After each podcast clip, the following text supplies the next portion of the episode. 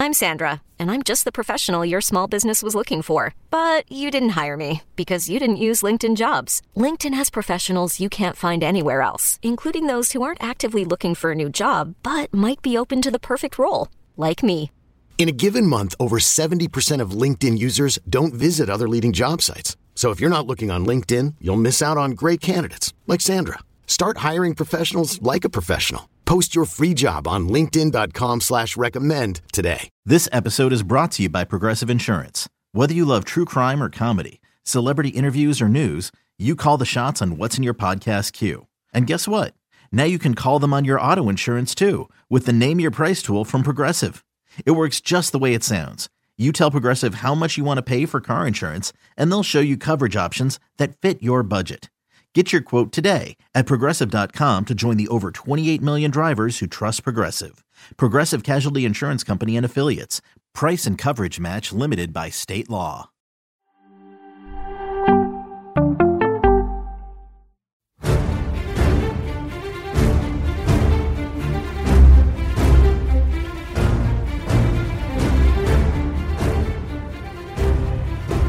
Oh, another weekend, another insane weekend that is of results and drama. So hit like and subscribe, all of you beautiful people in the House of Champions YouTube family, and let's get after it.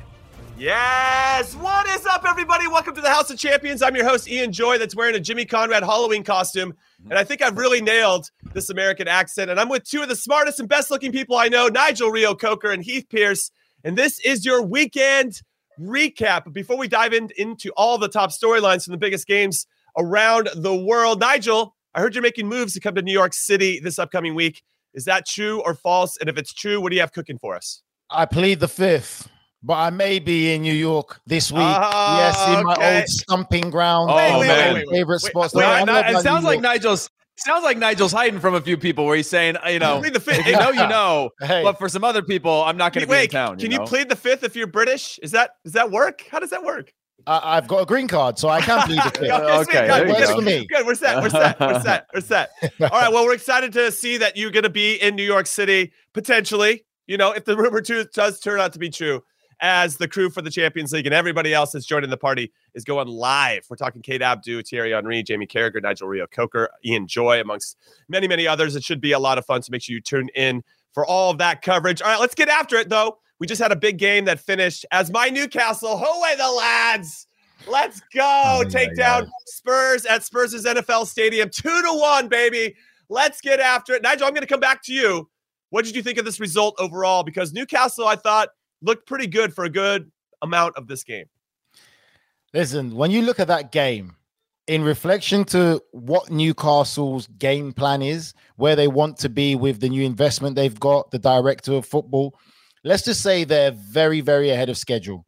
Because that performance against Tottenham today is a statement performance. They were well in the game from start to finish. Tottenham started well, but to be a team in that kind of region, if you want to be one of these new top four teams, you've got to be able to withstand when a team starts well of that level and that caliber. They withstood it. They grew in the game. They had some great chances. And what I liked about Newcastle in the final third is the fact of they were very aggressive. They were very direct. They had an end product. Tottenham didn't have as well as good as end product in the final third in this game today. But for me, I think it's a well-deserved win for Newcastle. That is a statement win at the highest level, and it's an eye opener because they've got a great, great team and they're ahead of schedule, in my opinion. Yeah, I love that. And I love that insight. Newcastle now moving up to sixth, only three points behind Chelsea in fourth. And then Man United is hanging out in between them, sandwiched in fifth. Heath, let's talk about an MLS product named Miguel Is that Almiron. true? I think I think they're fourth right now, right? Or are they not? No, they're they're currently in sixth. Oh, maybe there's not a not an update. Unless it didn't update for me. Maybe Yeah. they're in I, fourth. I think they're in fourth. Ooh, at they're the right. You're right. They are Yeah. in fourth, but they have a. Sorry about that, everybody. But they have a game in hands on on Chelsea and Manchester They're United. fourth So that place. But they're on in fourth. 21 We'll take it. with Chelsea. That's right. You're right. And then Tottenham are in third with 23. That's two straight losses for Spurs. We'll get into that in a sec. But let's focus on the Newcastle Heath. Let's talk about an MLS product named Miguel Almiron, who has scored Mm. more goals in the Premier League in the month of October than he scored in the all the last three seasons combined.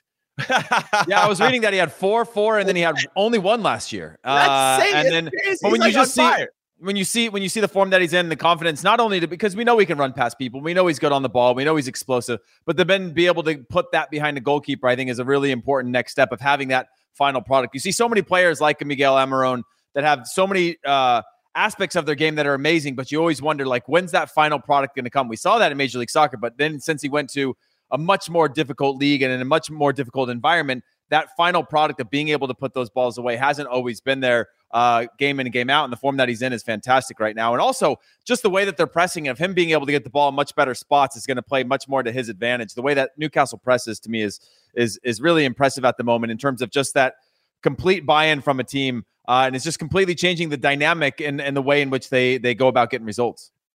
Heath, what would you give the credit of his form to? Because obviously, before the season started, there was a bit of criticism coming his way. The fact of his amount of games he's played, not really creating anything, not really scoring any goals. Who would you credit the form that Almiron is is in? Jack Grealish. I'm going to jump in for Heath. It's Jack Grealish, Nigel, because he made that comment about how Riyad Mahrez was playing like Miguel Almiron and not doing a lot, having a lot of the ball, but not doing anything with it. And since then, he's been blowing up, Nigel. That is the truth.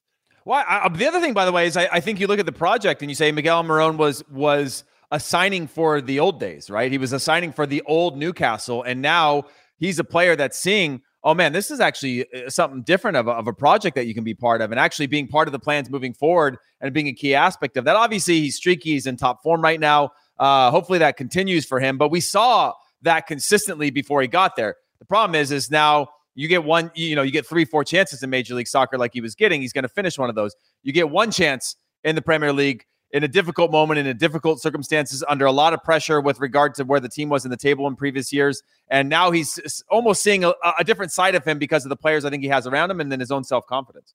What I, have to say, Jim, I was, going to say, I'll give credit to Eddie Howe. I think Eddie Howe has played a Agreed. big part in that because of how the team functions. I think with Alvaro now, what I'm seeing is a lot more controlled aggression. Like he's already been quick, he's already had the ability to beat players. But what I'm seeing now with, with just that ability as well, he's adding a bit of extra composure. And for me, that comes with confidence from a manager telling him, you're doing this, but this is what you need to do now. This is what you're going to be judged on scoring goals, getting assists. And you can see the confidence is high in him. The work rate's never been in question because he always worked hard, whichever club he played for, whatever position. But now in the Premier League, he knows to show he needs to show that extra bit of quality, and that is what he's doing. And you look at um, Joelinton and Guimaraes in that midfield there. That is a formidable midfield that Newcastle have. And I think Eddie Howe who is one of the top rated British managers that we have, or English managers, I would say, it's showing why he's so highly regarded. I, would say I gotta say, Eddie, Jimmy, we were. I gotta say real quick before we go any further, we were only six and a half minutes in before Nigel uh, had a funny pronunciation of a name again. What were those two players again? Go. Let's go back to those two players again. Joelinton. Yeah, that's uh-huh. good. And uh, what's wrong with Joelinton? That's uh, how you no, say no, his name. Good, that's good. No, no, I just want you to get to the next one. we say Guimaraes over here. Oh yeah. Yeah. There's an L I in do. that name? Guimaraes. Wow, come on. Okay, we got it. It's, it's Guimaraes, eh, eh, Guimaraes, Guimaraes. You know. There's an L. You, have added an L in there, but it's fine. Uh, we're gonna we're gonna yeah. keep this thing moving. What I do like, and I wanted to say really quickly about Eddie Howe, he surpassed my expectations. The way he's managed big players, big names, brought them into the team. Didn't start Bruno for a long time until they got he got settled and, and the team was ready for him to be inserted into the team. And obviously, he's a lock every time he steps. But what I really like and I think Arsenal has done this well. I'm just going to done this as well. Is they started to add a couple pieces, and that's raised the game of everybody else. So all of a sudden, I know that Joelinton dropped back into the midfield, and he's been a revelation there. But all of a sudden, Sean Longstaff's playing a little bit better. You have Joe Willock, who's who's starting to you know be more consistent, I would say, and that's what everybody expected from him. You have you Callum Wilson, who's always been a serviceable Premier League player, but he's still he's raising his game to make sure he stays in the team. It's been really impressive to see guys that were maybe on the precipice of are they going to be good? Are they not? And now they're finding their way. And there's a nice mesh if I think of that, those superstars with the hard workers. And it's a nice blend right now. And I think Arsenal's found that magic as well. We'll talk a little bit about Arsenal a little bit later. But I want to get into Chelsea taking on Manchester United. Now, United, I thought Nigel had dominated the chances and most of the possession at Stamford Bridge. Marcus Rashford had a couple of chances. Uh, Antony had a really good one that he pushed wide on that. But it looked like Jorginho was going to seal the deal with his penalty kick and and give United their fourth loss of the season. But Casemiro comes out of nowhere and scores on Kepa. That's the first time Kepa's given up a goal in 10 plus hours or something. They've been really impressive on the defensive side of the ball, maybe lacking a little bit going forward, Chelsea, that is. But I thought 1 1 was a fair result given the amount of chances that United had created. Your thoughts on this game, Nigel? It was a flattering result for Chelsea, 1 1. Let's be real. Yeah, Manchester yeah. United were absolutely fantastic. I mean, I, I think for me, that's the best performance I've seen from Manchester United this season. Even obviously, I know they beat Liverpool at home, but that performance there from start to finish, you can finally. I can't say I can sit here comfortably and criticize Manchester United to say they don't know what they're doing. They're a bunch of individuals. There's no direction. No, Erik Ten Hag is actually implementing a style, a system of play where every player finally at Manchester United looks like they know what they're doing, they know what their job consists of, and they're playing a high tempo and a high energy. Casemiro came in. Um, I never question his quality. There's been some few people in England, some of the how they say the old school footballers, question his uh his ability and what he can bring to this Manchester United team, and it's clearly there for all to see. He has been an absolute difference maker in that midfield, which they've been lacking for so long. A midfield general who knows how to play the game, defensive um, properties of the game, and also the attacking sense. You see how he can get forward now, he can be a threat, but he knows how to control the game of football in that midfield area. Do, do, do you, Nigel, I'm coming right back to you really quick. Do you feel like United in the past were a little bit soft? And now when you add players like Casemiro, Lisandro Martinez, I wouldn't say you, soft. you I would got- say they got some more bite. You know what I mean? A little bit more bite in midfield. I think they've got a little bit more bite in midfield, a little bit more presence. Because you know Yeah, when we talk yeah. about the game, Jim, you talk about the modern game, right? People say about, oh, he's an attacking midfielder or he's a defensive midfielder. We don't talk about the old school midfielders of being box to box, being able to do both jobs.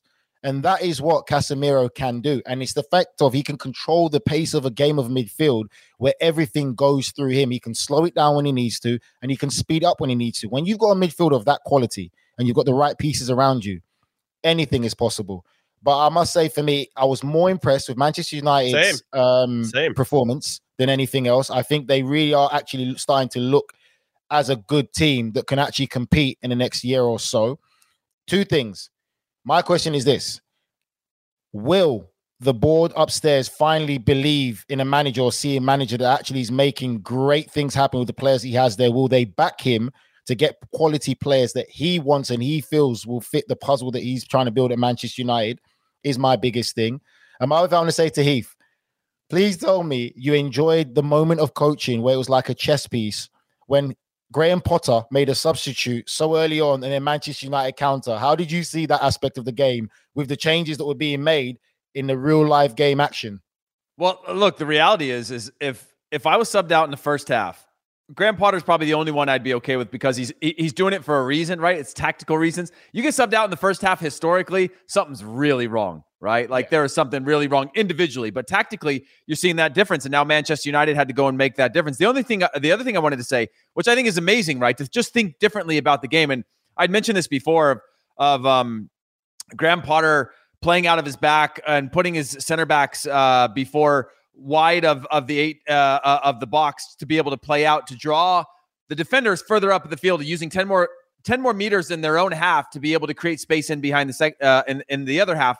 It's just like a you think about it and you go, wow, you're putting yourself at risk. But that mo- that just innovative thinking, I think, is really really um, important. But the other thing I wanted to say is with on with regard to Casemiro is how much better he's making Christian Eriksen. We're seeing Christian Eriksen, the two of them just having this understanding of how a midfield should operate is changing the way that that that that that they're able to break lines uh, uh, through passing, the way that they're able to hold lines defensively, and it's just that sort of understanding of two experienced players finding ways to support and and make each other better. I think was a, another important aspect of of just Casemiro's value isn't always going to be when you see him on the ball or making the play. There's other things that he's doing that's making players around him good as well, which I think is leading uh, Man United in the right direction. He just to add to that, Jimmy, quickly. He's hundred percent right because you know I can compare that to Kanté and Paul Pogba for France for the World Cup. This the perfect balance of Kanté being the ball winner, destroying play, Pogba having more freedom to know that he's got Kanté who can cover for him and do everything he needs to do defensively to give him more freedom to create things and make things happen and put his responsibility on scoring goals, making things happen. When you get that perfect balance there, like Heath just said there, that's when you're into something absolutely amazing. And again, you can see the difference with what Casemiro did for Real Madrid, playing alongside Modric and those type of players, and why they were so successful. Yeah, it's really, a, and, and there's a lot to talk about and unpack, I think, with this performance from Manchester United. Also because they're on the heels of this Cristiano Ronaldo situation, and it feel Erik Ten Hag is putting his stamp on this team, and you're seeing it both off the field and on the field. And there's a consistency. There's a there's a straight line now that you can see their growth and their progress, and it should be very pleasing to the Manchester United fan. Even though they didn't get the full three points, I think there's a lot to to like here for Chelsea. Graham Potter still hasn't lost as manager, so that's something to uh, hang your hat on. But it didn't look like the greatest performance. And to give some people some context, if you didn't see this game, mark Cucurella started and came off in the 36th minute. So they brought in Mateo Kovacic, who kind of helped solidify their midfield because they were getting a little bit yeah, overrun. They went from just... a, like a, a, back three to a back four, basically, yeah. to be a bit more confident because Manchester right. United were dominating in the center of the pitch. And then they put another player in the midfield area just to try and compete a bit more. And it just goes to show the beauty of the game. And that's what I love, where people don't realize how much football's evolved now, where Cucurella got taken off, but we all knew it was a tactical substitution. It wasn't anything about his performance. It's just how the modern game is moved on now, where if a manager can see something happening, that's what you want a manager like that that's proactive, reading the game in the moment. You can plan as much as you want, but things change once you cross that white line. And you want managers like that. They're being proactive to say, right, we need to change these things before we go a goal or two behind. And it's a complete different scenario for what we prepared for. So I, I give credit to both managers for the changes they made. Yeah, hundred percent. And also, Cucurella played for Graham Potter at Brighton, so there probably is already an existing relationship. Where, relationship. Yeah, yeah, which already can help. Hey, this isn't personal. Don't take it personally. All in all the points that you mentioned, Nigel. Thank you for saying that. The only bad news for Manchester United is that Rafael Varane went off the field crying. So he has an injury. They're saying it's just a few weeks right now. Erik Ten Hag didn't want to make any big sweeping uh, generalizations of how long he was going to be out, but now he's a risk of maybe missing the World Cup with France, very similar to N'Golo Kanté, who's out for a few months for Chelsea and France as well. So, news to keep an eye on if you're a French national team fan or if you support Man United, because now Lindelof is in, which means you're one step closer to starting Harry Maguire again. And I don't think anybody wants that. They're looking pretty good without that guy in the team. All right, there's a lot. And by the way, Jimmy, Jimmy. What, what, uh, by the way, what, last thing, we're gonna move. We're gonna move on from this, but. A, a lot of this innovation is coming from the innovation of the rules, right? The substitutions in the first half would generally never happen when you had three subs to use. Like that would be a huge risk. But now you have Good three point. intervals and five subs. You're able to make that early sub and say, hey, something's not working. We need to keep ourselves in the game. And then you've got two windows and four other substitutions you can make later on in the game. So I think that That's willingness to point. adapt to the modernization of the game is, is is really important and using it not just to say, oh yeah, I need to rotate my players and more substitutions, but say, hey, I'm going to find the loopholes in this system as well. I know what it's built for, but now I can make a first half sub if it's not, if it's not working. No, I think it's it's a great it's point. A, it's a fantastic point, Heath. Hundred percent. Yeah, and I think it. I think that's better for the game that a manager does have that in his back pocket to use without maybe suffering using it too early if there was only three subs. So I like that a lot. All right, there's a lot to get into. We obviously want to cover all the big games from around the top five leagues in Europe in particular, and maybe touch upon MLS playoffs are happening today. Make sure you tune into those if you have a chance. But let's go to three things from the Premier League. So Heath, I'll come to you first. Any any game or games that stood out for you? Any players, managers? What do you want to highlight from the Premier League? Uh, I'd like to highlight the Fulham game. Fulham looked uh, very good against Leeds. Leeds again showing moments and you know I, I have been on this theme for the last month about Leeds that they've got the system that's building. You can see it getting better and longer stretches throughout the game. But ultimately, the theme that's being built is that they get to the 60th minute and they can no longer sustain whatever they were doing, and it's a a, a case of some sort of virus in their defense that somebody shuts off in big moments and they get punished over and Mainly over again. on set pieces. Is, it's on set yeah. pieces. Uh, okay, I mean, I mean, the third goal, the third goal in this game came from a throw-in where they were organized with players around it, being able to set up defensively against a throw-in towards the corner, and it was just a missed tackle that goes to a player, bad one-on-one defending, and then they're able to put that game to bed. But Fulham, on the other hand, you know, uh, with regard to at least my perspective of Tim Ream not being good enough, he played in a few different situations today where he was higher up the pitch, he was deeper on the field. His passing is fantastic. He seriously deserves an argument for for the prem, uh, for a call up to the national team. Whether that happens or not, Antonee Robinson again a bad moment early on, but was very good going forward and and helping the team get the result. And then on the flip side, no Tyler Adams. Uh, but Leeds, I'm worried about Jesse Marsch right now. They don't look like a good team. They have windows and stretches, and when the energy's high, it almost reminds me of the chaos that Leeds were before Jesse Marsch, right? Which when the energy's high, it's amazing. When the and when the wind is blowing in their direction, it's fantastic. But the moment they hit that wall, they don't seem to have any answers. They don't seem to have the quality of player that's going to keep them in games. Tyler, uh, Brenden Aaronson is not selfish enough to take the chances that he needs. He's looking to set up other players. And then And then when they go down, they just look a, a, completely different team. Like they've got this giant mountain to climb, and the body language of Jesse Marsch is showing it right now. Now, Nigel, I want to get your thoughts on Jesse Marsch in particular, but I want to say these stats first. Uh, Leeds are winless in their last eight Premier League games, four consecutive Premier League defeats, two points from the last 24 available. They're now into the bottom three. They have the joint lowest Premier League points on nine. They're two points from safety now. And when I read out the last eight games, it's Brighton, Everton, Brentford, Aston Villa. Teams they should, in theory, get points against. Uh, Crystal Palace, okay, Arsenal, uh, maybe not that one, but they did get a point out of that one. Actually played probably the best out of all those eight games. Leicester and Fulham. If you're not getting points from those games. You only got two out of 24 from those opponents. It's not looking good for you the rest of the way. And we are big Jesse Marsch stands here, and, and Heath and I are both friends with him. But results are results, and and this is what the business is built on. I love Jesse's uh, enthusiasm and, and, and what he's about and what he's brought to the game. But if Jesse didn't know that the Premier League is a results business, then he should have never got into it because it is a results business. That's the sad thing and, and I know and I know he knows this. He's not he's not a, a, a, he's not dumb. He's a very intelligent man. So he knew there's going to be a lot of pressure taking this job, especially Leeds United.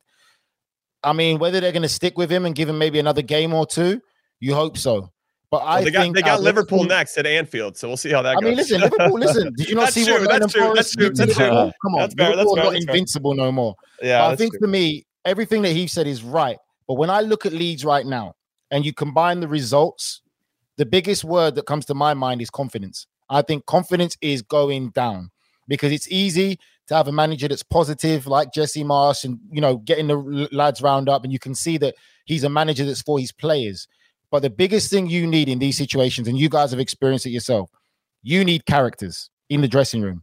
If Jesse doesn't have no characters that can go and represent him on the pitch, it's going to be very difficult because you need those characters to stand up in moments like this where manager can say what he wants, do what he wants, but it's the pride of the characters, the personality of these individual players. If you have three or four of them in your team, you can bounce back out of this. And the only thing I look at right now, they, they, like you said, the performance is good.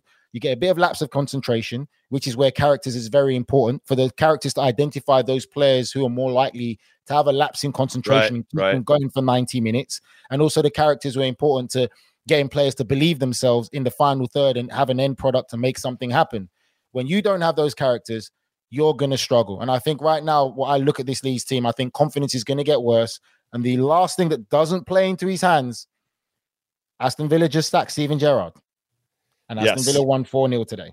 Well, that's what I, am going to segue now into what your big three things are, or any things that you want stand out for you, uh, Nigel. And and Aston Villa scored as many goals in 14 minutes today against Brentford after Steven Gerrard, uh, at, as in the previous six games with him as manager, which is crazy. They scored as many goals in 14 minutes as the previous six games. Do you feel like I, I, I guess there is some some similarities there with Jesse and and because Patrick Bamford's gotten a couple great opportunities for for Leeds and and I want confidence you to talk more about Villa, but confidence is is crazy. But Jesse can't go out there and finish these chances. But Steven Gerrard, I felt like there was a difference is that Danny Ings started today for Villa and I know they're a team that you wanted to talk about, and then uh, maybe a little bit about the Arsenal as well. Well, you, Take listen, it away. you guys saw that, right? I think, listen, they sacked Steven Gerrard. Again, the same as just smart manager, played the game, knows the game. He knew what the pressures that come with being a Premier League manager. The reaction today, I'm honestly gobsmacked. That has been Villa's best performance. And let's not just say that they won 4 0 today and it was just like a lucky win or, you know, when they, no, they dominated a very good, organized, difficult to beat Brentford team from start to finish. What I saw, to very very simplifying it, um, Jimmy and Heath, players were out there playing. They wanted to play. They played with passion. They played with freedom. They played with desire. They played everything like they're supposed to play. Yeah. For Villa, but obviously without Gerrard being there. It wasn't rocket science because these are the same players, but they just played with greater freedom. The biggest difference between today's performance and all the other performances is this a coach who's there, and I know some people at Villa, very good coach in charge right now, doesn't really want to be a manager, wants to be a coach and stick in that zone where I feel some people have to understand just because certain players are legendary players doesn't necessarily that mean they can translate to become legendary managers. It's a different mindset, it's a different um, responsibility and attributes that are needed to become a good manager. And for me, Villa's performance today was absolutely fantastic from a tactical spe- uh, standpoint. They used the width. which is what we've been talking about this whole time. Steven Gerrard made them play very narrow, trying to force balls into Coutinho. He didn't play today. They couldn't get him into the game. Teams snuffled him out in the middle of the pitch, used to beat Villa. There was no plan B. Today, they used the width. You see how wide they played. Ashley Young was on the touchline. Mhm, They were mhm. playing so wide, getting balls in the box, opening teams up by using the width, and they dominated Brentford from start to finish. And just to relate to what we were just speaking about, that's a scary thing if you're Jesse Marsch because Leeds owners will be looking at that. Villa just Mhm, got rid of their manager, and look at the the reaction from the players. So Mhm. that's something that can be in the back of their mind. But I think that was a great performance by Villa. Their best performance of the season today was shown when their players have gone out there with greater freedom to express themselves.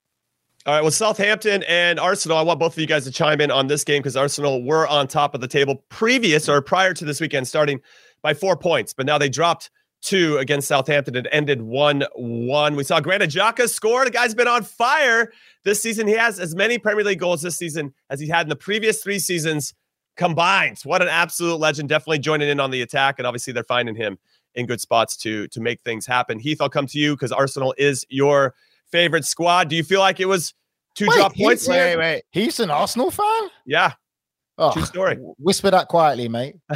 Yeah, you know, it's one of those things where I, I, I've learned I've learned to You- be you quiet. Look like the gooner as well. Eve. That's the thing. You've got the Yeah. face that fits a gooner. Private school, educated. a face worth punching, a face worth Doesn't punching, like- huh? Doesn't like Yeah. no grass or stains on his shirt. Yeah, okay? yeah, school yeah. Uh, no, no, no, no team kits and on the uh, on the suite levels of the stadium. You know what I mean? Like you got to you got to dress uh, in civilian civilian clothing. Um, but look, when when I when I look at Arsenal, not a great performance for them uh, in this one. They started well. back- started but- well, yeah. Uh, and and they controlled a lot a lot of the, the the tempo of the game, but uh, this is what's going to be the challenge for them is when you look at I'm talking specifically about a Premier League uh, fight is you need to be able to get results even when you give up goals late. If you look at the way City has done it, if you look at the way Liverpool have done it, they're always in matches until the 90 plus minute and they're creating chances and they're just leaning on teams, especially when things get chaotic. That's when these big teams be able rise to the occasion. When I look at last year, Arsenal dropped, I think five of their losses came against lower half of the table teams. They need to be able to get results on those. And even if you're up one or down one, they need to be able to find ways uh, to create those goals. Now, this is just uh, they've got one draw, they've got one loss on the season, so it's nothing to to really complain about. But it is an opportunity to look at the situation and say, hey, if you want to be a Premier League uh, champion, you have to be able to get out of these types of matches against a team that does have vulnerabilities with all three points. Heath, the Arsenal fan, is completely right, ladies and gentlemen. He- he's a gooner. It hurts him talking about his team like that. But he's right. I think consistency is the big thing. They have to get points against these teams. And that's something that I said about Arsenal earlier on in a few different conversations that I have had. That it's good that they can lift themselves for the North London derby, get the result against Tottenham, and that you know they could beat um, some of the big boys that they're going to be coming up against. That they're ready for that level. But it's not those teams that is going to worry about Arsenal. It's the Southamptons. It's when they play the Wolves, the Leicester. It's those type of clubs that they need to get results in. And I think that it's all great now. We've been giving Arsenal a lot of compliments so early on in the season. Every club's going to go through a difficult patch. Mhm. As the season progresses, every club will have a difficult patch of results that don't go right. How are Arsenal going to react? Is this the start of Arsenal's patch of reactions for a patch of results that may not favor go their favorably way? And also, Heath, being an Arsenal fan, Gabriel Jesus has been a, a catalyst for this Arsenal squad, but he's not looking as sharp as he did at the start Yeah. of the season. Yeah. Had one or two chances where he'd put in the back of the net. So that Yeah. can be a bit of a worry as well. No, that's definitely something for them to consider. And as we've seen with clubs all around Europe and around the world, if you're not scoring and taking your chances, uh, it could come back to bite you. And we saw that a little bit with Arsenal. All right, I'm going to give you my one thing, then we'll do a little whip around of all the other scores. We'll get to our first break, and then we'll talk about all the other links that are happening. I am going with Nottingham Forest with a big shock 1 0 win over the mighty Liverpool, or maybe not so mighty Liverpool. Now, the Reds have already lost more times in the Premier League this campaign than the whole of all of last season. That's they've played 11 times already this season, and they've already lost more than they did all last year. That's crazy. And I feel like the last seven days seem like a good indication of how this Liverpool season is going in the Premier League. Because last week they beat Manchester City, and I thought they were the deserved winners. They were up for it. You saw shades of them at their peak form, and this week it just a slow start. I feel like they lacked a little bit of tempo. Uh, some iffy defending, which is a bit of a hallmark for them this particular season. Some of the midfield protection I thought could have been a little bit better. Just too easy, ultimately, for a team that should know better, has the core to make it happen. But I do want to say that they also had good opportunities to score and didn't take those chances. And if Virgil van Dijk had a clear header in the first half, if he scores that, it takes some pressure off. If they had another chance, I can't remember who had it. That if they they bury it, then it's two nothing. They're in complete control, and then you get to see a little bit more. They're not taking their chances. Then they're having those lapses in concentration that's hurting them the other way. And now we got this Liverpool team. Nigel, I'll go to you. I really want your thoughts on this very quickly on Liverpool. I, what, what, do you expect out of that? I don't think they're. I don't really think they're going to challenge for the title. No, but, no, but top they're four, out of the title it has race. to be a destination. Okay, They're, they're out of the title race. They've got a squad good enough to finish in the top four for sure, but they're out of the title race. And I just think that this is what you got to get used to for the rest of the season for Liverpool. If you're a Liverpool fan, get used to this unpredictability. That's that's just the reality of it. Some games they'll be good, and it goes to say conversation we just had earlier. It's easy to lift yourself up as a player to play Manchester City because these players know what's at stake. It's the world biggest game right now, rivalry rise because of the two informed teams. They lifted themselves up at home, got the results. But this is the game where you need to lift yourselves up again against Nottingham Forest. Creativity was lacking. Again, we continue to see how important Sadio Mane was to this Liverpool team, but they haven't been able to replace Sadio Mane for the type of player he was and what he brought to Liverpool. But I just think them being very unpredictable and inconsistent is something that we should really understand. This is what we're going to see for Liverpool for the rest of the season. Yeah, it's got to be frustrating if you are a Liverpool fan because you can see it. They've got it all there. They've done it in the past and still can't figure out a way to to get that consistency that I think they're looking for. All right, rest of the scores: uh, Manchester City taking down. That was Brighton three one. Erling Haaland had a brace. It makes it look easy. Ederson hit a dime, honestly, like he was an NFL quarterback to a wide receiver for a deep touchdown on, on one of their goals. It was excellent. Everton beat Crystal Palace 3 0. Nice to see Everton get a comprehensive win. We had Chelsea 1 1 with Man United, as we talked about. Villa did beat Brentford 4 0. Leicester with a big win away from home against Wolves. James Maddison has now scored. He scored in this one. He's got 10 goals in his last 14 Premier League games. Still can't get a sniff with the English national team. That is insane. And that kind of rounds it up. Arsenal 1 1 with Southampton away from home, and Newcastle with the big win against Jimmy. Tottenham 2 1. Yeah. I'm gonna I'm gonna say something to you to that you guys might laugh. I heard a little rumor. I don't know how true it is, but it was out there put out by one of the big sports networks ever that Steven Gerrard might be in contention to be the next England manager. What? What? Really? What? What? what yeah, How, yeah. What, what, How, well, how would you feel about that? I mean, it's not like he crushed it. He did Uh, well at put it out Rangers. It makes no sense. How how can you be sacked from Aston Villa without having without having a great record and then being in contention to be the England manager? I just It's called it's, failing it's, upwards. You, you, you're falling laughable. upwards, whatever. It's laughable. It is laughable. All right, we're going to take our first and only break of the House of Champions. When we come back, we're going to dig into all the other leagues around the world. Don't go anywhere. Did you know that while over 60% of Americans dream of starting their own business, less than 20% of them take the first step? The reason? Building a business is tough. Tailor Brands is simplifying the business journey. From launching and managing to growing your business, Tailor Brands isn't just another tool, it's your online business partner from launch to success. With Tailor Brands, building your dream business becomes an effortless experience. Their comprehensive platform guides you through every step, ensuring you have everything you need in one place. From LLC formation to bookkeeping, invoicing to acquiring licenses and permits, and even setting up your bank account. Tailor Brands handles it all seamlessly. And our listeners will receive 35% off Tailor Brands LLC formation plans using our link, tailorbrands.com slash CBS Sports. That's T A I L O R B R A N D S dot com slash CBS Sports. So start your business journey today with Tailor Brands. eBay Motors is here for the ride. Remember when you first saw the potential? And then through some elbow grease, fresh installs, and a whole lot of love, you transformed 100,000 miles and a body full of rust into a drive that's all your own.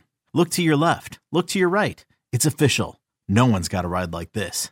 There's nothing else that sounds like, feels like, or looks like the set of wheels in your garage. With over 122 million parts, you can make sure your number one ride or die stays running smoothly. So there's no limit to how far you can take it.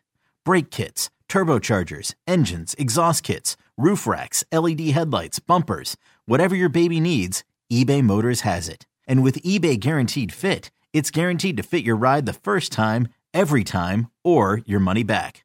Plus, at these prices, Well, you're burning rubber, not cash.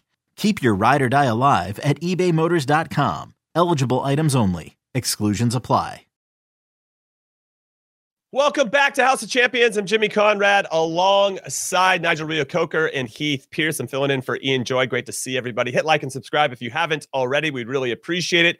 Now let's go to what I think is the most wide open league in the world. Serie A. It is unbelievable, and it seems to change who's going to be on top. Whoa, whoa, whoa, whoa, Jimmy, What? the Premier Hi, League is wide open, mate. Let's not Yeah. let come on. The Premier League on. is wide open. Okay, and It for the last wide few years, over Come the last on. couple of seasons, Jimmy, I'll give you that, right? Last couple Yeah. seasons, uh, okay, most wide open. I don't know. Maybe not this season. Everything's wide open this year. I- I, mean, I assume- Union Berlin's in first place in the Bundesliga. Exactly. Jimmy. Come There you go, come on. Heath. What are Give you him that talking- smoke. We know where Give this him that is going. smoke. Listen, on, Jimmy, I don't know better if you've paying Jimmy. attention, but the old lady in Italy isn't the old lady. Like the old lady's not good anymore, right? You understand that? Okay. The old lady's not there no more. I got you. I got you. But both Milan clubs won the last two seasons. So, I mean, I don't know. The Juve hasn't been there for a while, but they did have a big 4 0 win over Empoli. That was a much needed win at home. And I don't know if that's going to take that much pressure off of Maxi Allegri, but better if they got a draw or a loss. I'm going to whip through some of these results. AC Milan 4 1 over Monza, the recently promoted Monza that's being run by the old owners of AC Milan. That is uh, Silvio Berlusconi. Little bunga bunga time for all of you out there, and Galliani, who helped build all those great AC Milan teams. And uh, Monza's just not there yet, but they're going to have the investment. And obviously, they got the right people in charge to get back and be a force to be reckoned with in the future. But right now, Milan looked excellent. I don't know if you guys watched this game. Brahim Diaz scored two goals. Little number 10 is he's just taking the world by storm. He's already got more goals this season than he had at all any point last season. So it's great to see him getting involved. The other Milan club, Inter against Fiorentina. That game went back and forth. Inter ended up winning it in the very last minute, four to three. And uh, that was a much needed win for Inter and Simone Inzaghi in particular. Lautaro Martinez continues to impress. He just signed a one, a new one year deal to extend his stay at Inter. He wants to be an Inter legend, he says. So that was uh, a good result. Lazio beat Atalanta today. That was Atalanta's first loss of the season. And Lazio did it without Ciro, the hero Mobley up top, who's their top scorer and has been for many, many years. So that was a really impressive performance. And then for them to get a clean sheet away from home.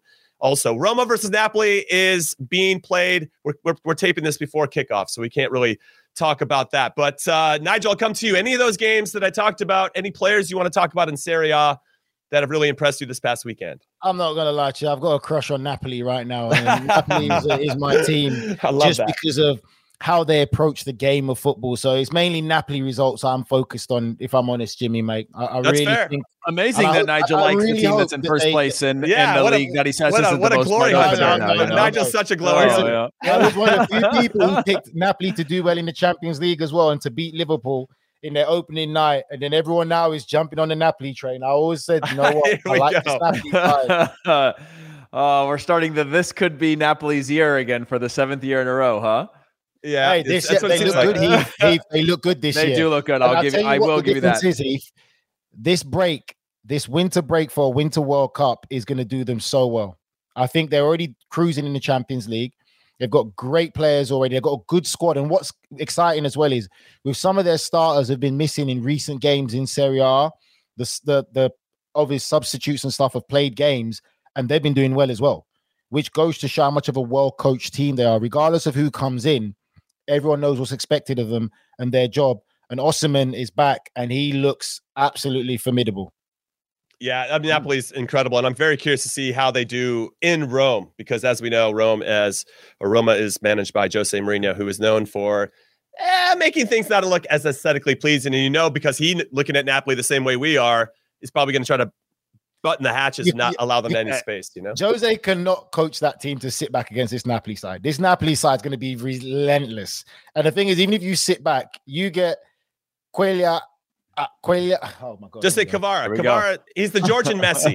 the Georgian Just- Messi. The Georgian I Yeah. just- Messi. The, the Georgian Messi. You put him in one-on-one situations in your final third. He's going to run at you entirely. Yeah, not. yeah. Like you can't just say sit back. He's going to be happy to be doing that all game long in the final third.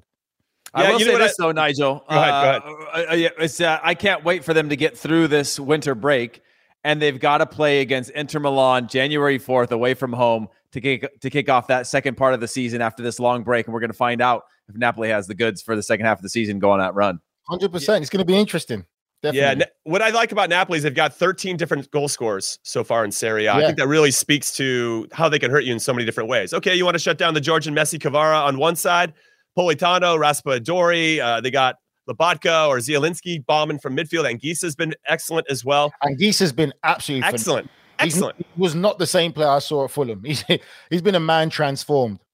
Yeah, so it's been uh, really impressive to see, and obviously we're excited about that result. Really impressed with both Milan clubs for different reasons. Nice to see Inter kind of fight back against a, a good, tough Fiorentina team that had been having trouble scoring goals. They had nine goals leading into the Inter game. They scored three against them. We'll see if they can kick on and, and do something a little bit more positive with their season. And this this league though is wide open. Let me just read you the top of the table in this. Now, again, Napoli are on top. They haven't played their game today, so they've only played 10. The rest have played 11. Napoli has 26 points. Milan's tied with them on 26. Lazio 24. Atalanta 24. Roma on 10, 10 games as well, 22. Udinese, another big result uh, this weekend, 21. Inter on 21. And uh, I, I should say Udinese lost, so that's a big result the other direction. But uh, they've been very, very good. Juve's in eighth, so they got a lot of work to do. To Nigel's point at the very beginning. All right, let's move over to Spain and talk a little La Liga because Carlo Ancelotti came out, the manager of Real Madrid, Nigel, and said that this might be the best ever team that he's ever managed. And this that's that's pretty big That's because he's man- that is a statement. And they Think and they about did it. Think about Ancelotti, guys, and the players he has managed. He managed the Ronaldo, who, for me, I don't care what anyone says to this day, is the greatest number 9 mm-hmm. to have played the world football, like the greatest number nine. And he's saying this team. But again, Jimmy, you know it as well. I've said it a lot about Real Madrid about this season. They're going about their business quietly. And what I like about Real Madrid, people can get angry about them, but they do their business right. They recruit so well. They've got a plan and a system in place. Any manager that goes there can't go to Real Madrid and say, Oh, I need this player, I need this player, I need this player. No, because Real Madrid already have the best in every position, in every requirement for whatever any manager want. It's just goes to show whether you're a good manager or not to be able to manage that Real Madrid side. They've got some of the best young players in world football right now. And for me, I hope a certain Jude Bellingham joins them and goes there and doesn't go to, to Chelsea. And I'm, as much as he's English and British, I hope he goes to Real Madrid because the young side that they've got right now, they're going to be dominant in not just the La Liga, but also the Champions League for a good five or six years coming. Yeah, it's it's incredible. But we could also argue: Do they need Jude Bellingham? They got Tchouameni, they got Camavinga. I mean, this Hey, is, it must be nice. Modric, Modric, as, as, as Kroos, Kroos, yeah. sensational as he is, and Kroos, they're coming to it right now. I think you look at that that midfield right now. That midfield of Modric, Tchouameni, and Kroos. That's the best midfield in world football. I can't think of another midfield from any team around the world that can compete with those three there. You get Jude Bellingham coming in as well now. That's just Real Madrid. Yeah, just that's lights out. unstoppable. And- and- I mean, But but we're going to th- th- segue this into Jude Bellingham in a second. Yeah. Go ahead. But but yeah, I mean, my my my thoughts on this are we we we just spent five minutes opening the show talking about Casemiro, and no one's talked about Casemiro leaving Real Madrid. We talked about his, hi- how good he is Yep. at at Man United, and that just Yep. shows you the depth that they have. Obviously, we got Fede Valverde. They've got so much quality. When when if you go back five six years ago, when everything was about La Masia falling apart. And, and Man City building, you know, starting to steal some of the young talent out of Spain to, to get into there. Brahim Diaz being an example of that now at AC Milan, going to Man City uh, Real Madrid started taking a lot of these young players and building this pipeline of, of the future. Now they've been able to extract as much uh, lemonade uh, out of the lemons of their older players, but now you're seeing sort of that next generation. Like Nigel said, you add one or two more pieces every season for the next three seasons. And Fede Valverde is uh, 24. He's got plenty Yep. of time left in him, right? And then you start adding the next next generation of players, and it just seems like a really well uh, well planned and well executed plan. Yeah, what's interesting is that Real Madrid won three to one to give everybody the result over Sevilla. Sevilla team that's trying to refine their identity under Jorge Sampaoli after getting rid of Julen Lopetegui.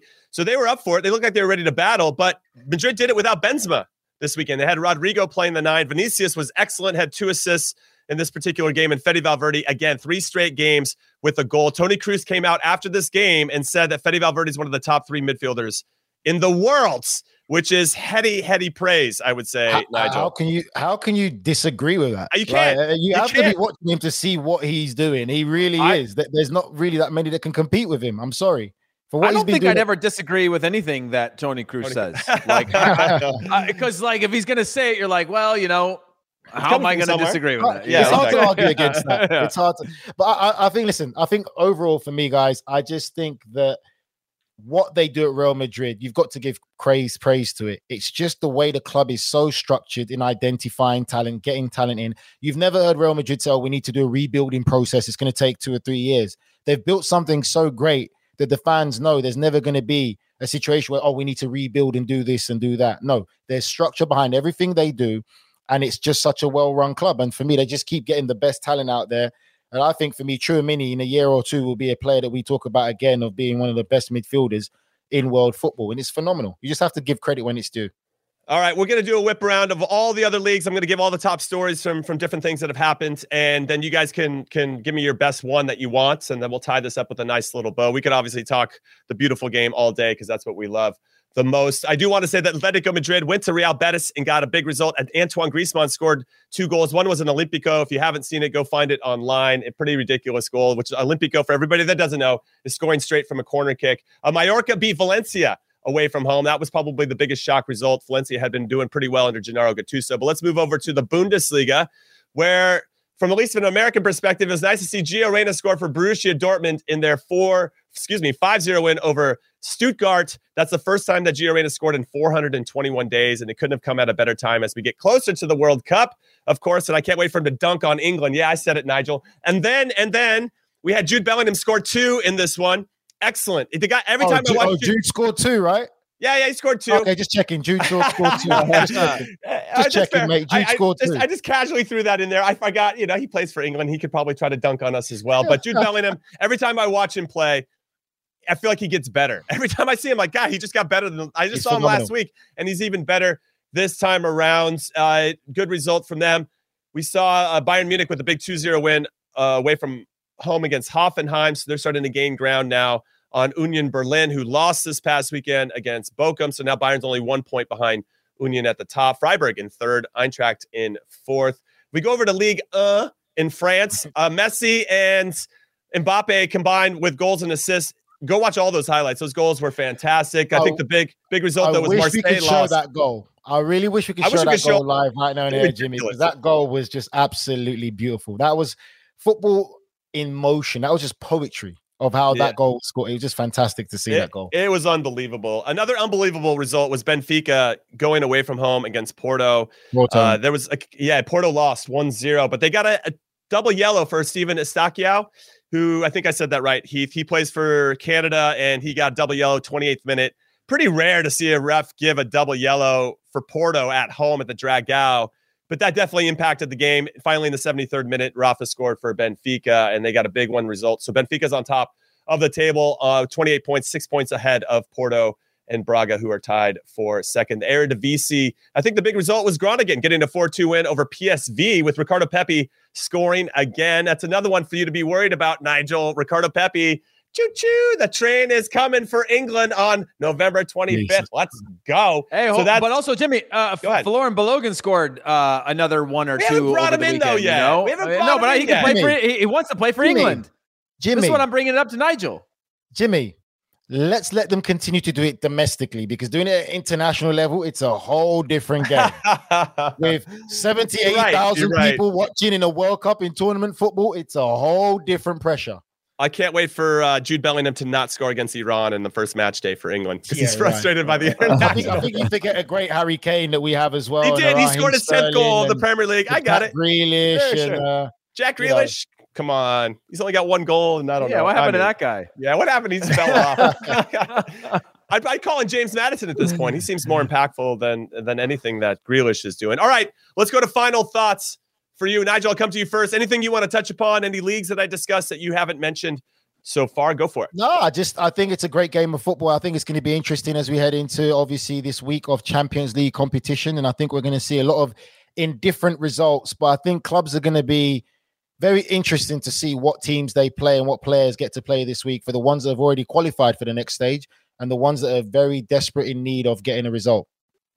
Okay, Heath, how about you? Final thoughts. Uh, Union Berlin lost their first match. Kind of crazy, dating back Yeah. to like last season, which is which is a wild concept uh, to think about. But now uh, all is well, or all is right back in the Bundesliga again with uh, that loss. Bayern Munich now have the ability to probably win the rest of the season. Not lose another game, and then win by 26 points and wrap this thing up by March 5th.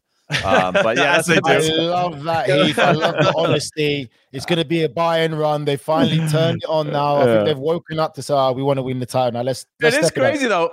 Uh, Bay- Bayern have, I think, drawn four times and lost once this season so far, which is very uncharacteristic for like 11 matches into the season. But they just look at the people in and around them towards the top of the table and they go, Yeah, we're not that worried. You know, Union Berlin's not Yeah. going to run away with this. Leicester City happens once every 100 years.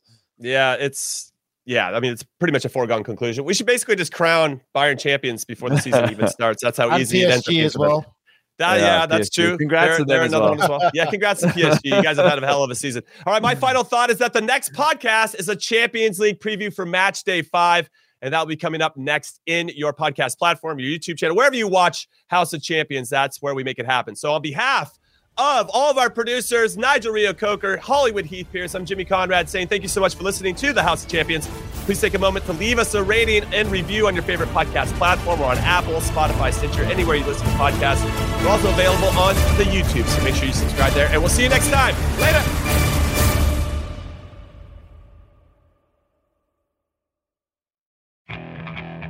Okay, picture this. It's Friday afternoon when a thought hits you.